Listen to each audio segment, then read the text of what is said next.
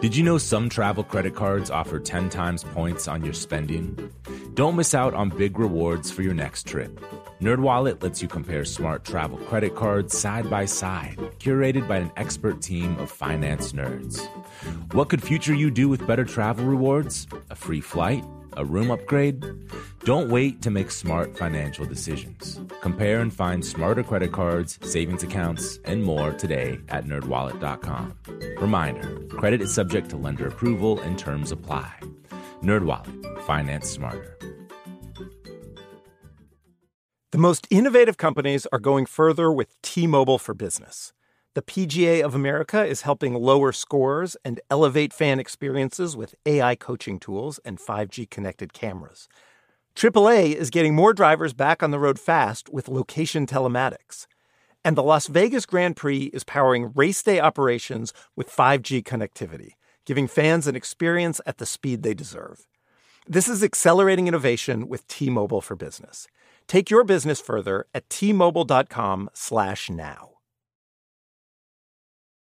Hello, it is Ryan, and I was on a flight the other day playing one of my favorite social spin slot games on ChumbaCasino.com. I looked over the person sitting next to me, and you know what they were doing? They were also playing Chumba Casino. Coincidence? I think not. Everybody's loving having fun with it. Chumba Casino is home to hundreds of casino-style games that you can play for free anytime, anywhere, even at 30,000 feet. So sign up now at ChumbaCasino.com to claim your free welcome bonus. That's ChumbaCasino.com and live the Chumba life. No purchase necessary. VGW Group. Void were prohibited by law. See terms and conditions. 18 plus.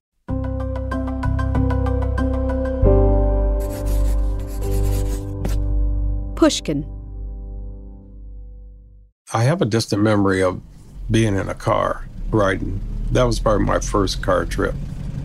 Leon Lomax was just three years old when, dressed in a red English made suit and cap, he'd flown unaccompanied across the Atlantic and arrived on US soil. He was traveling light, carrying nothing but a toy and his nightclothes. And when he arrived, he was something of a celebrity. They said that I was more handsome than Joe Louis. And everybody looked up to Joe Louis because he beat Max Schmeling, I think, for the world championship in boxing. Leon's arrival was big news. Brown baby adopted, the Pittsburgh Courier, the foremost African American paper, jubilantly declared. The white news press, they weren't so excited about it, but the black news media was excited because it had to do with black soldiers. The Courier coined the term brown babies to describe children of mixed ethnic heritage who'd been born to African American soldiers and white European women during and just after the Second World War. It's estimated that there were 2,000 so called brown babies, and Leon was reportedly the first to be brought to live with an American couple. He'd spent some of his early years in a children's home, which was all too common for children born into his circumstances. But around 1948, and after repeated attempts, Leon's father was finally given the green light to bring his son over to Ohio. Leon embarked on a new life. A happy ending was not assured, however, and trouble was already brewing. I'm Hallie Rubenhold. You're listening to Bad Women, the Blackout Ripper. We're used to the romantic tales of dashing American soldiers who fell in love and married British girls, the GI brides. But in this bonus episode, we'll focus on the less well explored experience of women who fell not for white, but for black American soldiers, and how segregation, racism, and prejudice blighted the lives of their children.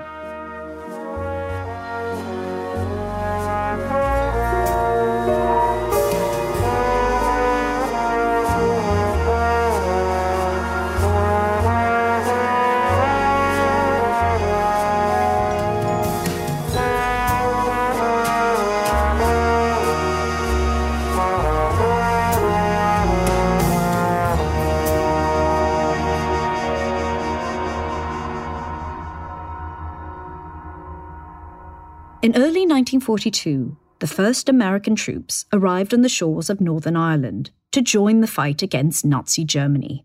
Several thousand GIs and a small number of nurses, too.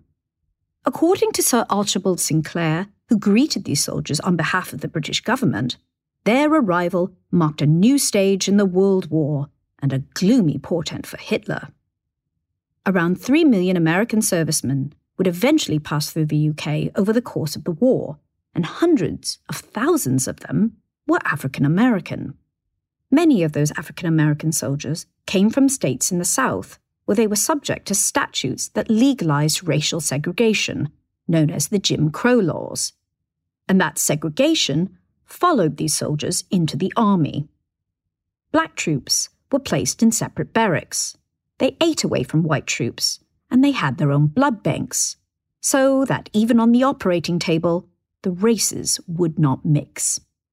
The US Army imported this injustice to the UK. Black GIs aren't allowed to bear arms in Britain. They do all the dirty work, really. They do the driving, the cooking, the cleaning.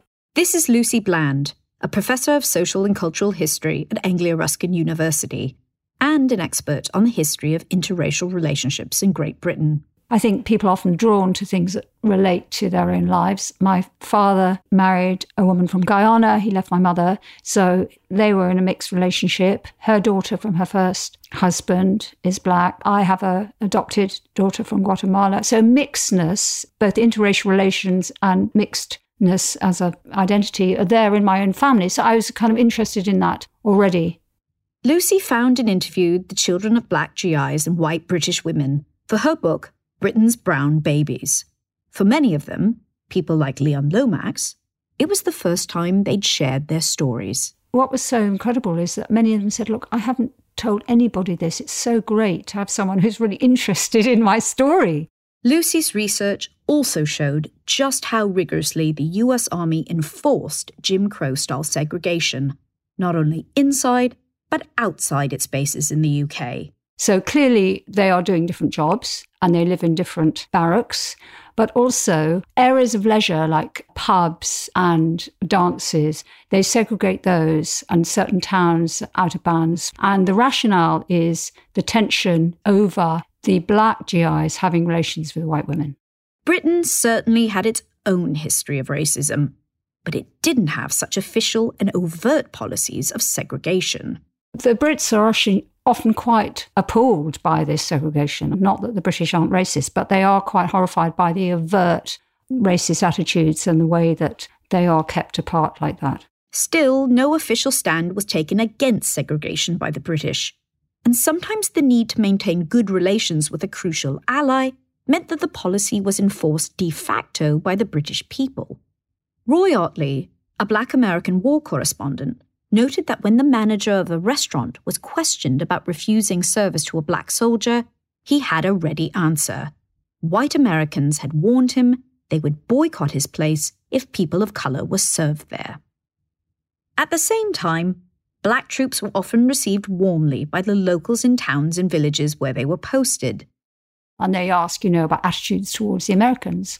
And they do say, you know, actually, those black Americans are much nicer than the whites who just sort of go on at us about having pathetic little houses and we don't have radios and we don't have proper cars and we don't have this, that, and the other. It would be wrong to oversimplify race relations, but on the whole, British people said they found the black soldiers to be kinder and more courteous than their white counterparts, who seemed comparatively conceited and boastful white British women, in particular, embraced the black GIs, and not just for their good manners.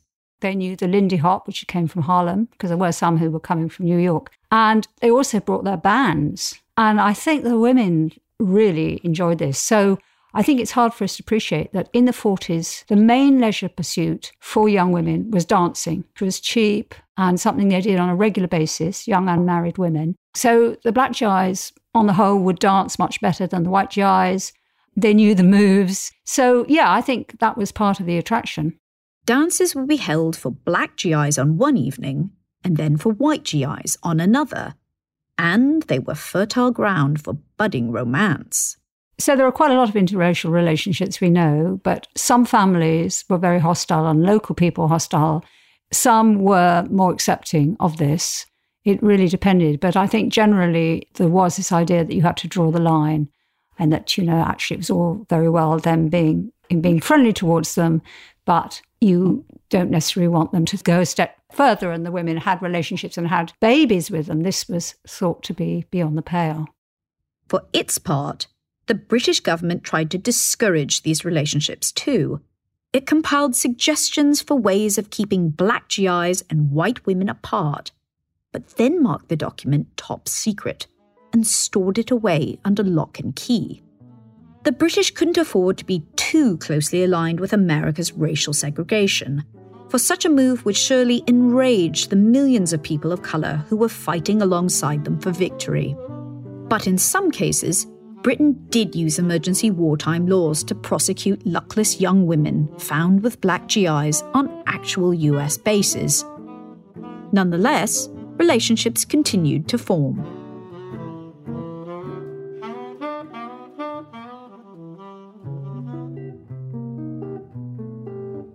They probably met at a dance or, you know, some type of social event like most of the GIs did with, you know, the women over in England at the time. Leon Lomax was told little about his parents' courtship. And I don't know how long they were together or what the circumstances were, but he knew the family and the family knew him because they, he, they used to call him Maxie. My last name is Lomax, so that's probably just was a nickname of him. But they knew about him and he must have had some kind of interaction with the rest of the family. Leon's father, Corporal Oscar Leon Lomax, or Leon Sr., already had a wife and child back home in Ohio when he met Leon's mother, Maud. Leon was born in December 1945, after Leon Sr. had returned to the United States. American servicemen had to get permission from an invariably white commanding officer to marry their girlfriends. While white GIs were often granted such approval, black soldiers were generally denied it, and sometimes they weren't even given the opportunity to say goodbye to their partners before they were shipped out. 30 US states also still had anti miscegenation laws that forbade interracial marriage. And so, when they departed Britain at the end of the war, the US Army left a raft of bereft single mothers in its wake. Financial and social pressures often meant that these women weren't able to keep their babies. This was the case for Leon Lomax's mother, Maud, who ultimately had to surrender her son to a children's home. Young single women who might be living at home, they will get pressure not only from their parents and their relatives, but often from a local priest or the mother and baby home. They're often sent to mother and baby homes who will try and get this child off them. Many mothers tried to keep their babies for as long as possible, but childcare facilities could refuse to take children of mixed ethnic background. And without childcare, it was virtually impossible to work and earn the necessary living to support oneself and one's child. Very few of these children were then adopted. Adoption societies assumed that no one would want to take them. And even though there was a long standing black community in Britain, little effort was made to find black couples or families who might be interested in adoption either. Many babies were bounced between foster families, and, like Leon, they ended up in children's institutions, some of which categorized them as handicapped simply because of the colour of their skin. Unsurprisingly, such homes did little to nurture the happiness and well being of these children.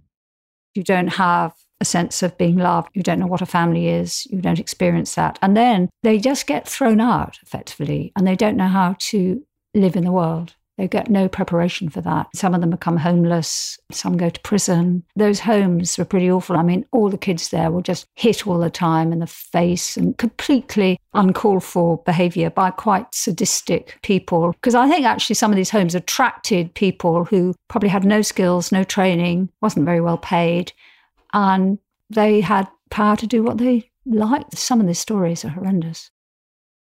Over in the US, Leon Sr. had confessed to his wife Betty that he had a child in England. She told the Pittsburgh Courier about their conversation. He said, I've been gone a long time. About three years. That's a long time for a fellow to be away from his wife. In the meantime, I met a girl. I was very lonesome, so what I'm trying to say is that there's to be a child. Betty, you don't have to answer right now, but would you agree to take this child? Betty grappled with this dilemma.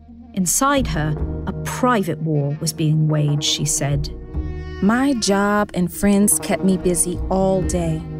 But at night, whenever I was alone, I did a lot of thinking.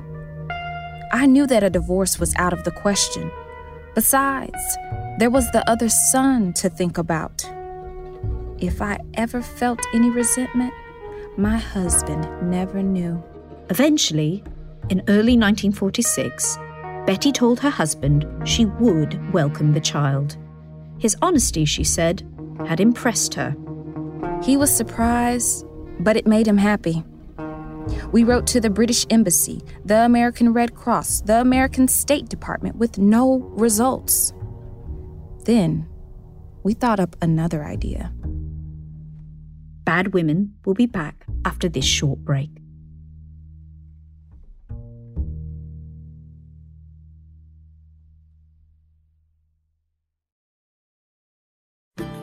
As listeners to this show, you probably consider yourself pretty smart. But how smart is your wallet? When you're looking to upgrade your wallet, it's time to turn to NerdWallet. Their expert team of nerds has the financial smarts to help you find the right financial products for you. Before NerdWallet, you might have paid for vacations with whatever was in your wallet, but you could have been missing out on miles you didn't even know you were leaving on the table. Now you can get a new card with more miles and more upgrades. What could future you do with more travel rewards? A hotel upgrade? Lounge access? Wherever you go next, make it happen with a smarter travel card. Don't wait to make smart financial decisions. Compare and find smarter credit cards, savings accounts, and more today at nerdwallet.com. Nerdwallet. Finance smarter. As with all cards, credit is subject to lender approval and terms apply. Lucky Land Casino asking people what's the weirdest place you've gotten lucky? Lucky? In line at the deli, I guess? Aha, in my dentist's office. More than once, actually. Do I have to say? Yes, you do. In the car before my kids' PTA meeting. Really? Yes. Excuse me, what's the weirdest place you've gotten lucky? I never win and tell. Well, there you have it. You can get lucky anywhere playing at LuckyLandSlots.com. Play for free right now. Are you feeling lucky? No purchase necessary. Void where prohibited by law. 18 plus. Terms and conditions apply. See website for details. The most innovative companies are going further with T-Mobile for Business. The PGA of America is helping lower scores and elevate fan experiences with AI coaching tools and 5G connected cameras. AAA is getting more drivers back on the road fast with location telematics. And the Las Vegas Grand Prix is powering race day operations with 5G connectivity, giving fans an experience at the speed they deserve. This is accelerating innovation with T-Mobile for Business. Take your business further at t-mobile.com/now.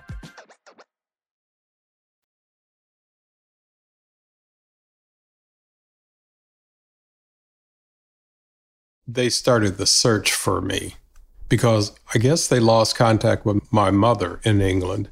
And so they didn't really know where I was, what children's home I was in, or anything. So they happened to see something. I don't know where they saw this in a newspaper or magazine or something. There was a Dr. Wingate in Sussex, I believe, that asked the question why didn't the uh, U.S. soldiers or the black soldiers come and get their children? So they got a hold of him and he helped locate where I was. So that's where the process started of getting me to America.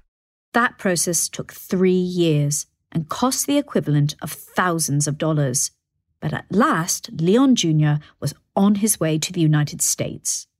When his new parents arrived at LaGuardia Airport, they found him playing with staff in the immigration office. I thought he was the most adorable little boy, said Betty. It was New Year's Day, and hopes were high that a happy new chapter was beginning in Leon's life. the Lomaxes appeared to be the perfect family, brimming with love and doting on the new addition to their fold. But behind closed doors, the cracks quickly began to appear. My case was unusual because mum decided that she would not give us away. She decided to keep us. This is Terry Harrison. And here was an issue because at that time, my, my stepfather now, her real husband, was still away f- fighting. Of course, when he returned, you can imagine the bombshell, which was only natural.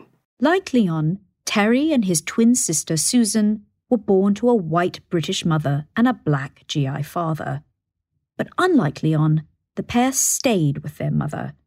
She was already married, but her husband Charlie was somewhat surprised by the arrival of two new children while he was away at war. Eventually, Charlie moved out of the family home.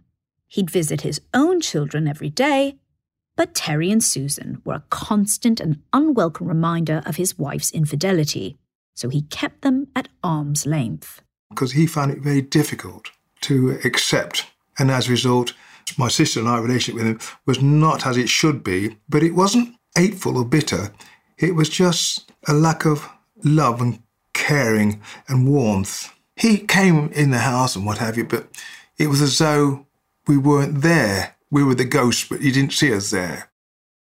Terry, Susan, and their mother Edna lived in the pleasant country village of Gadsby, but life for them was far from picture perfect. Charlie wasn't the only person to shun them.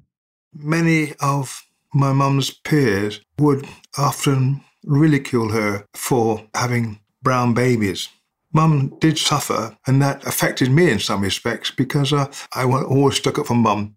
When Terry and his mother walked down the street, the villagers shouted racist slurs and menacingly banged on trash can lids. Some crossed the street to avoid the boy. Close relatives were cruel too. Terry's aunts and uncles treated the young twins with utter disdain and constantly reproached Edna for bringing the children into the family. There was a lot of resentment and um, anger towards mum. She came through that, but she cared about Susan and I of the way we would react.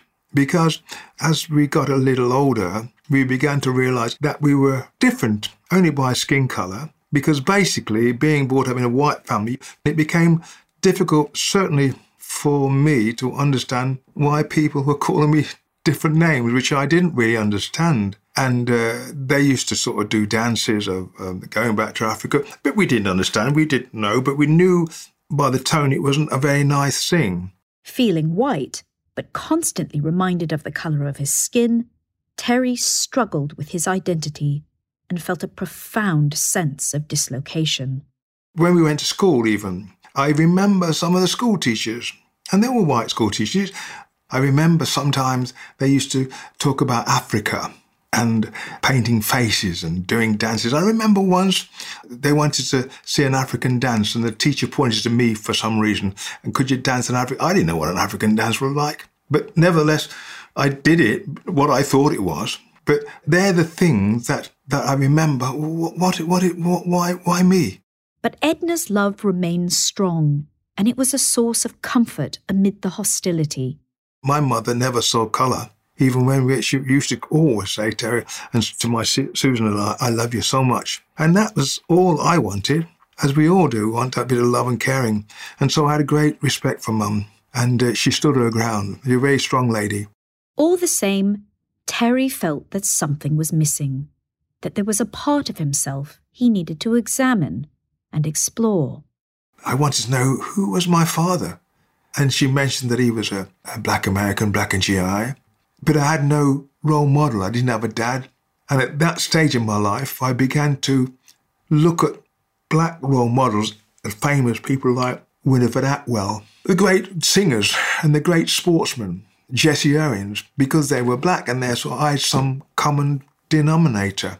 I began to feel some kind of empathy with them, and all of most of them were from the United States. So, in, secretly, I used to think, yeah, good old United States. Because them days, you never had any black figures in books. It was all white. Terry excelled at sports, and when he left school, he joined the Royal Marines, married, and had a family of his own. Still, there was always that nagging question in the back of his mind, that sense of something missing. Who was his real father? When Edna passed away in 1965, Terry got closer to an answer. Cleaning out one of her old drawers, he came across a photograph, a picture of a gravestone bearing the name John Lars Hendricks. Why had she held on to this old snapshot? Could Hendricks possibly be his father?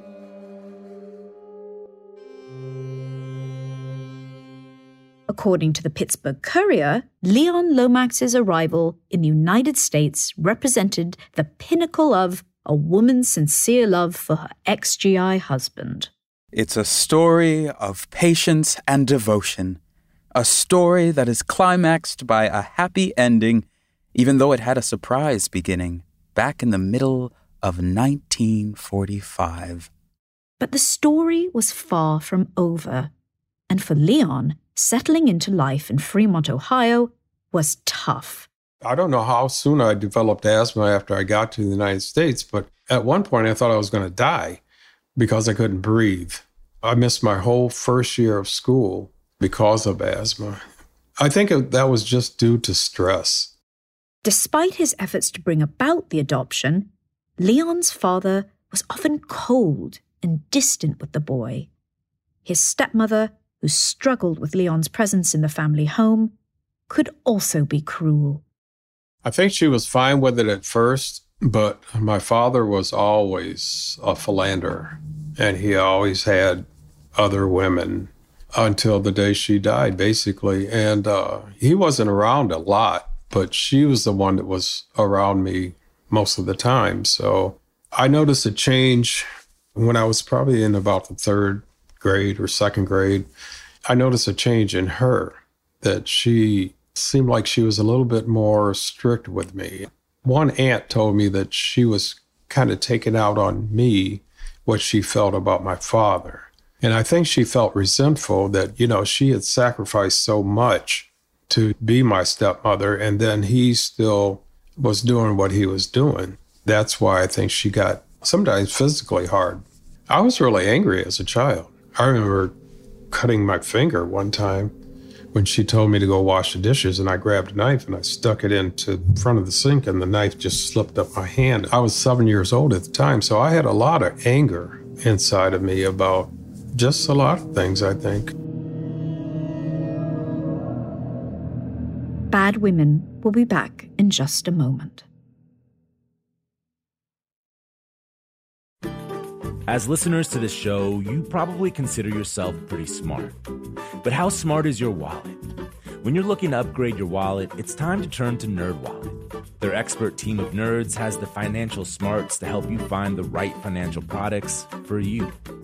Before NerdWallet, you might have paid for vacations with whatever was in your wallet, but you could have been missing out on miles you didn't even know you were leaving on the table. Now you can get a new card with more miles and more upgrades. What could future you do with more travel rewards? A hotel upgrade? Lounge access? Wherever you go next, make it happen a smarter travel card. Don't wait to make smart financial decisions. Compare and find smarter credit cards, savings accounts, and more today at nerdwallet.com. Nerdwallet. Finance smarter. As with all cards, credit is subject to lender approval and terms apply.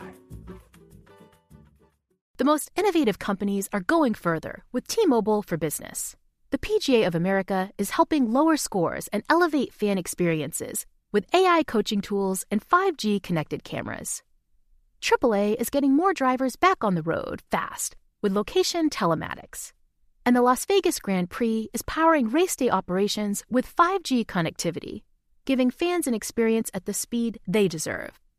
This is accelerating innovation with T-Mobile for Business. Take your business further at T-Mobile.com/now. Mom met a lot of your demands over the years. This Mother's Day, get her the Bartesian cocktail maker that makes premium cocktails on demand In just 30 seconds, have your choice of over 60 premium or seasonal cocktails, all at the touch of a button. Get $50 off on the Bartesian cocktail maker now when you buy one pack of cocktail capsules. So, for all the times you made a mess, get mom the countertop cocktail system that makes premium cocktails without making any mess at all. For all the times you begged for soda, get her premium cocktail capsules made with real fruit juice and craft bitters. For all the times you demanded tacos for dinner, get her the Bartesian that mixes margaritas in just 30 seconds. Make mom's Mother's Day and all the 364 days that aren't Mother's Day with a Bartesian cocktail maker at $50 off. Visit B-A-R-T-E-S-I-A-N dot com backslash mother now to get $50 off the Bartesian Premium Cocktail Maker. Bartesian, premium cocktails on demand. Leon's stepmother passed away when he was just eight years old, and he was shunted between relatives, living with his aunts and his grandmother. I had so much movement in my life. You know, I started out being abandoned by my mother. And then when I got to the United States, my stepmother died when I was eight years old. So I only lived with my father and my stepmother for five years after I got here. And then my father left right after she died. So he abandoned me and left me with my relatives to be raised. So I was going through a process of uh, a lot of change when I was younger. I think I was kind of uh, reticent of a lot of things and, and a lot of people. They said that I was reserved or shy or whatever. And I just didn't gravitate to a lot of uh, people. Some of my cousins that always tease me and, you know, would just make fun of me. And I had a cousin of mine said that I was a mixed up mess. In spite of his cousin's jibes, his stepmother's coldness, his father's absence, and the instability of constant upheaval, Leon is glad that his father brought him to the United States. Bringing me over to America, he gave me a sense of family. Whereas I might not have had that sense over in England. I might have been in a children's home for a long time or foster care or foster parents or whatever, you know, throughout my life. So it would have been a lot different. So that's one thing I'm grateful to my father and my family here in America for. But, as with Terry, there was always something missing for Leon. He never knew his mother, never understood why she gave him up to a children's home, to strangers. And I always wondered why she didn't try to find me. Then, as I got older, I'd start raising my own family, and I just kind of put her, that thought of her to the side until I finished raising my family and I got, you know, almost 50 plus years old. And I decided to find, you know, out who she was. And then, after his father's death, Leon found a letter among his belongings. My mother was writing this letter to my dad stating that he had promised to financially support her with my birth, and he didn't keep his promise. So she was struggling to uh, keep me because she couldn't afford me. She was living with her her mother. She says, "I can't keep myself and Leon, me, on that amount." She was talking about some money that I guess he had already sent her. She said, "I paid my mother what I owed her out of it, so there wasn't a lot left. You are as wrong as hell," she says. "To think I want to get rid of him. I'm his mother and I love him very much, and I can't keep him. So there's a part in here where it says that she was changing my diaper or something, and I looked up at her and I smiled at her for the first time. It just kind of broke her heart that, you know, she had to give me up. This was a turning point for Leon. Understanding more about his mother and her struggles had a profound effect on him. This letter was so uplifting to my spirit and helped me define more about my mother and myself and everything in my life. I just wanted to talk to her. I just wanted to find out what she was going through. Leon also discovered that he had a half sister, Pauline. When he spoke to her on the phone for the first time, she was floored. She had no idea that Leon was even out there. Pauline and Leon have since grown close, going to visit their mother's grave together and talking about the woman Leon never knew. stumbling upon that photo of a gravestone, the one bearing the name John Lars Hendricks, Terry Harrison knew he had to determine once and for all if he was connected to this man. I went and um, wrote to the American War Graves Commission to see if this man was related to me. And forgive me if I get emotional. Amazing. One of the things that happened that this man was named Hendricks. When I wrote to American War Graves Commission, I got back a, a, a big envelope full of papers which had been burnt around the edges as though it had been pulled out of fire. And what it was, the American War Graves Centre had been burnt down, and they managed to retrieve this particular package. And in the package, it was the way this man was died, and he was he, he was died in a place called Bute Street in Wales, and he was shot by a white American policeman. But what was interesting, within the parcel, there was a letter of my mum's handwriting. And it was to the general conducting the court martial of the shooting. And it said, Did you know that John Lance Hendricks is the father of my two children? So that when I realized that this man must have been my father. And that was a great for me because it was a closure. And from then on, I went straight away to where he was buried. And that was quite an emotional day. And it was, I had some kind of closure. But life is seldom so simple. Every year I went down to see his grave, and it wasn't until a few years ago that I had an inquiry to do a DNA test. To Terry's shock, there was no correlation between his DNA and that of John Lars Hendricks. He wasn't Terry's father. I felt I felt absolutely deflated and emotional. But it did point to another match. And it went to a person called Vanderlee Ellis. And that was my father. He died in 1985, so if I'd have known that, I perhaps could have met him. But what was interesting, I also found that he had several children. And thankfully, in a few weeks' time, I'm going to meet two sisters in New Jersey and South Carolina. And that to me is amazing. So, in June 2022, Terry packed his bags, boarded a plane, and crossed the Atlantic to meet his half sisters for the very first time. He sent us a voice note afterwards. It was just an amazing, amazing feeling. I couldn't wait to get inside the house and greet my sister. And it's something I don't think anyone can explain. I've waited so long, after 78 years, meeting my sister for the first time. And that was duplicated when I met my second sister. I think one of the, ma- most amazing moments was when I went to see my father's grave. Even now, just thinking about it and standing there, and uh, it was such an emotional moment for not only me, but uh, to have my two sisters alongside me. It was a very, very uh, wonderful event and one that I shall never forget. The story of the so called brown babies is yet another grim chapter in the history of the Second World War.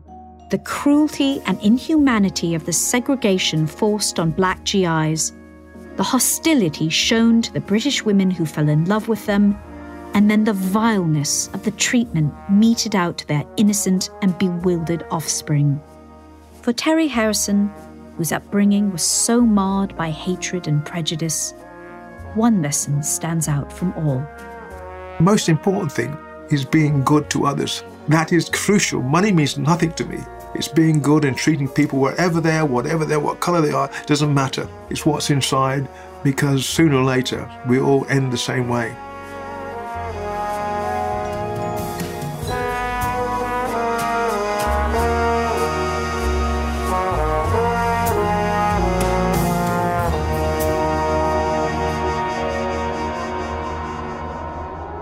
This bonus episode of Bad Women, The Blackout Ripper, was hosted by me, Hallie Rubenhold. It was written and produced by Courtney Guarino, Ryan Dilly, and Alice Fines. Pascal Wyse sound designed and mixed the show and composed all the original music. The show was recorded at Wardour Studios by David Smith and Tom Barry.